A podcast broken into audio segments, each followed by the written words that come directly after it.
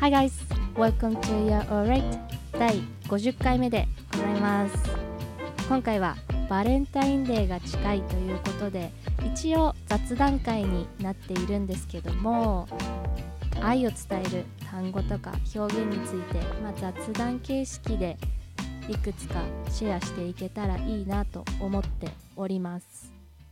それでは前回もお伝えしたようにちょっとエピソード短めな感じになるので早速本題に入っていきたいなと思うんですがまずアメリカと日本のカルチャーの違いって言ったらいいんですかね。バレンタインに関する違いについて、まあ、ご存知の方もたくさんいるかもしれないんですけど一応最初にメンションしておきたいなと思うんですけど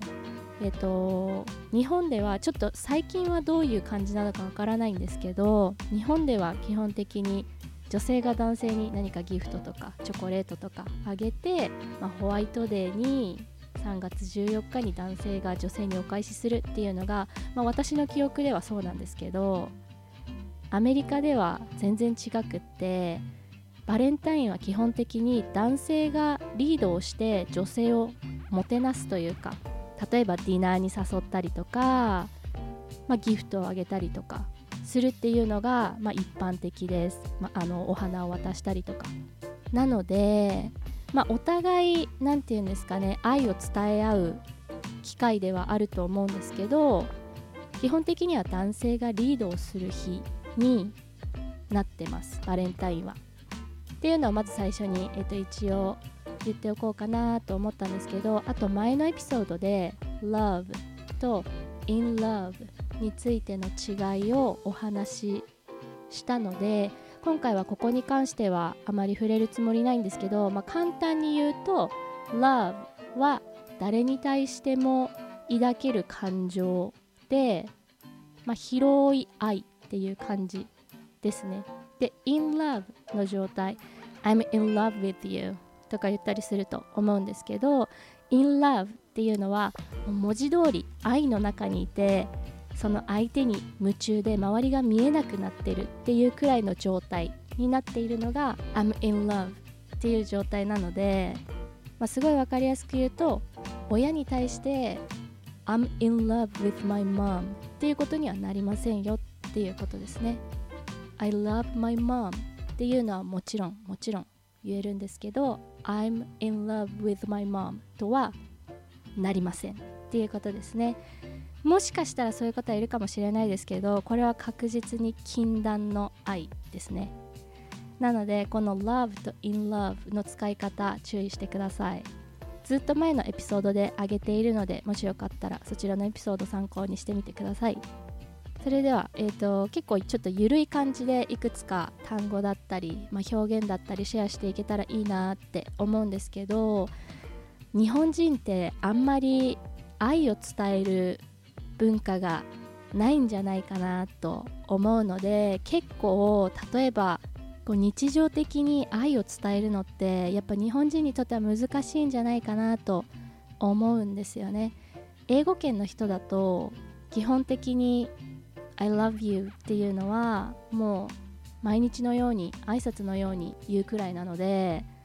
やっぱ愛を表現するカルチャーだと思うんですけどなのでやっぱり日本人の方がそういう文化の中に入った時にちょっとなんか戸惑ったりとか難しいなって思うこと結構あると思うのでちょっといっぱいの表現はシェアできないんですけどもしよかったらこんなの使ってみてくださいっていうのをシェアしてみようかなと思います。まず自分のお付き合いしている相手とか、まあ、自分が惹かれている相手の呼び方なんですけど、まあ、私たちは名前で呼び合ったりとかすると思うんですけど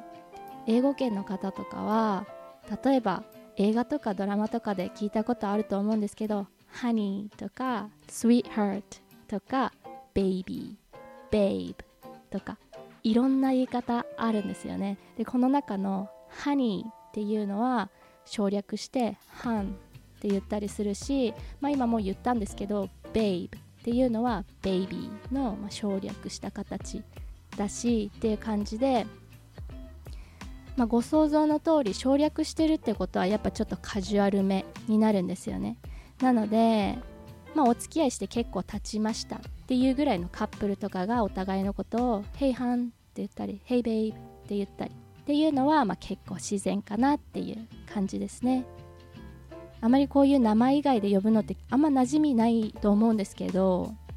本当結構普通で例えば人によってすごいいろんな言い方する人もいるんですよね。なんか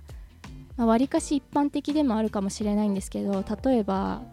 なんかパンプキンとかスイートパイとかなんか甘いものに例えることとかが結構多いかもしれないですね。パンプキン Hey パンプキンなんか響きが可愛いんでしょうね。このパンプキンとかなんかパッパってなって響きがいいんでしょうね。多分。っていうなんかほんとすごい自由でもあるのかな。なんかほんといろんな呼び方あるのでなんかカップルの中で作ってみてもいいですよね。なんか子猫ちゃんみたいな感じで「ヘイキリキリ」みたいな。キリっていうのはハローキティにもあるように子猫っていう意味なんですけどっていう感じで言ったりするような人たちもいると思うし本当にかなりの数呼び方あると思うのでカップルの中で楽しんでみてもいいかなって思います。別に無理して言う必要はないんですけどね、まあ、知っておくと面白いかなっていう感じですね。あと手紙とか書面に書くときにちょっとロマンチックな感じで使われる表現として My one and only っていう言い方をしたりします。one っていうのはまあ一つ一人っていうことですよね。and only ただ一人。なので、まあ、たった一人のあなたへみたいな。私にとってたった一人のあなたへみたいな感じの意味で my one and only っていう言い方がされたりもします。でこれは結構なんか本当改まってというかちょっと結構ロマンチックな形で使われるかなっていう言い方なんですけどこれとちょっと似たような表現で普段すごい一般的に使われるものとしては The One かなと。The One っていうのは The っていうのはこう断定特定する漢詞ですよね。The One っていうのは一つ一人っていうことなんですけどもうたった一人のあなたまあ今言った My one and only みたいな感じなんですけど You are the one とか She is the one He is the one っていう言い方すごいよくするんですけどつまり私にとってもうこの人っていうなんかすごいしっくりきた相手とか、まあ、運命の人とかっていう感覚に近いかなと思うんですけど皆さんも感じたことある方多分いる方もいっぱいいると思うんですけど何ていうかこうパズルのピースがはまったような感じっていうかこうしっくりくるっていうかあこの人だっていう感覚を抱いた時に The One っていう表現が使われます。You are the one. She's the one. He's the one. The one. これぜひ覚えておいてください。すごく何て言うかなシンプルで強い気持ちを表現できるものなので例えば相手に「You are the one」って言うとこうグッと愛を伝えられるかなと思います。ちょっと長い文章とかにすると例えば「I knew you were the one when I met you」「I knew you were the one when I met you」っていう言い方もできますね。訳すと「I knew you were the one」あなたがたった一人私にとってたった一人の人だって分かった。When I met you. When I met you. まあどっちの言い方でもいいんですけど When I met you っていうと私があなたに会った時。なので出会った時にもうあなただって分かった。あなただってしっくりきた。みたいな感じの言い方が I knew you were the one when I met you っていう言い方ですね。もうちょっと他の言い方するとこの The One からちょっと離れると例えば You're my everything とか You mean everything to me とか everything っていう言い方も使えるかなと思います。You're my everything つまりあなたは私のすべてっていうことですね。ちょっと言う相手間違っちゃうと若干重たいかなっていう感じあるのでまあ、関係性すごい大事になってくるとは思うんですけどあなたは私のすべてっていう意味です。You are my everything で You mean everything to me っていうと mean っていうのは意味するっていう意味の動詞なんですけど You mean everything to me まあ一緒ですね。あなたは私にとってこう全てを意味するとか別の言い方だと You mean the world to me 世界 the world っていう言い方もできますね You mean everything to me You mean the world to me 関係性若干注意ですけどまあこれも愛を伝えるいい表現かなと思いますあともうちょっと軽い言い方とかだと例えば You make me laugh You make me happy とか You make me feel loved とか You make me っていうこのあなたは私をこうさせてくれるっていう感じで You make me っていう表現も結構使いやすいかなと思います。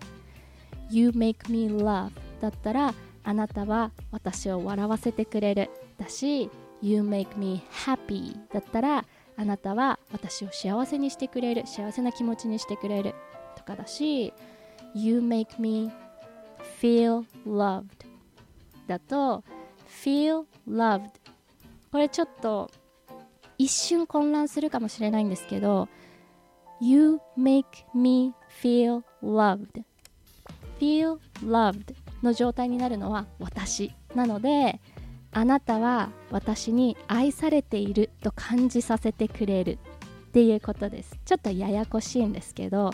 feel loved っていうのは愛されていると感じるっていう風に訳せるので愛されていると感じられる状態に私をしてくれるっていうことですね。You make me feel loved. この言い方もぜひまあ、カジュアルに使える表現でもあると思うので日常的にも使えるかなと思います。でちょっとロマンチックにすると例えば「You make me happy」の後に「In a way no one else can」ってくっつけるとちょっとロマンチックにできるかなと思います。In a way no one else can っていうのは In a way まあ、ある方法とかある道とかっていうことですよね。で No one else can っていうのは他の人ができない。No one って言って No が否定入ってるので他の人たちにはできない方法で私を幸せにしてくれるとか You make me laugh だったら笑わせてくれるとかこの表現最後にくっつけてみるとちょっとロマンチックにできるかなっていう感じですね。You make me happy in a way no one else can. ぜひ使ってみてください。あとこの You make You make のこの表現ちょっと変えてみると You make my day brighter っていう感じの言い方もできるかなと思います。あなたは私の一日を明るくしてくれるっていう意味で You make my day brighter っていう言い方もできますね。でえっとこれ本当に You make me とか You make my day っていうところまである意味テンプレみたいにしちゃってその後はそのシチュエーションに応じて変えていったらいいと思うので結構使い回しが効くフレーズになるんじゃないかなと思うのでぜひ覚えておいてください。もちろんこの表現この愛を伝えるとか自分が惹かれている相手とかお付き合いしている相手じゃなくてももちろん使える表現なのでぜひ覚えておいてみてください。ということで今回ちょっとサクサクっとやってみたんですがえっ、ー、と今回もこの辺で終わりにしたいと思います。こういう愛を伝える表現の仕方とかあとは単語とかフレーズとかもちろんもう数えきれないぐらいあるのでこういうトピックに関してはこれからもちょくちょくやっていきたいなと思うのでどんどん追加していきたいなと思っております。それでは今回もありがとうございました。ちょっと最初に言い忘れちゃったんですけどバレンタインの時とかまあ、ホリデーとかもちろんそうなんですけどバレンタインの時も挨拶みたいな感じで Happy Valentine's とか Happy Valentine's Day っていう風に挨拶をしたりします。特にカップルとかには Happy Valentine's っていう風に声をかけてあげたりしてもいいと思います。この Valentine's の発音だけ注意してください。V V の音なので上の歯で下唇をちょっと噛みながらわわって震わせるような感じで Valentine's Valentine's と発音します。ここだけちょっと気をつけてください。Happy Valentine's Day. Happy Valentine's. それでは皆さんお相手がいる方もそうでない方も素敵なバレンタインをお過ごしください。今回も最後まで聞いていただいてありがとうございました。また1週間後でございます。Happy Valentine's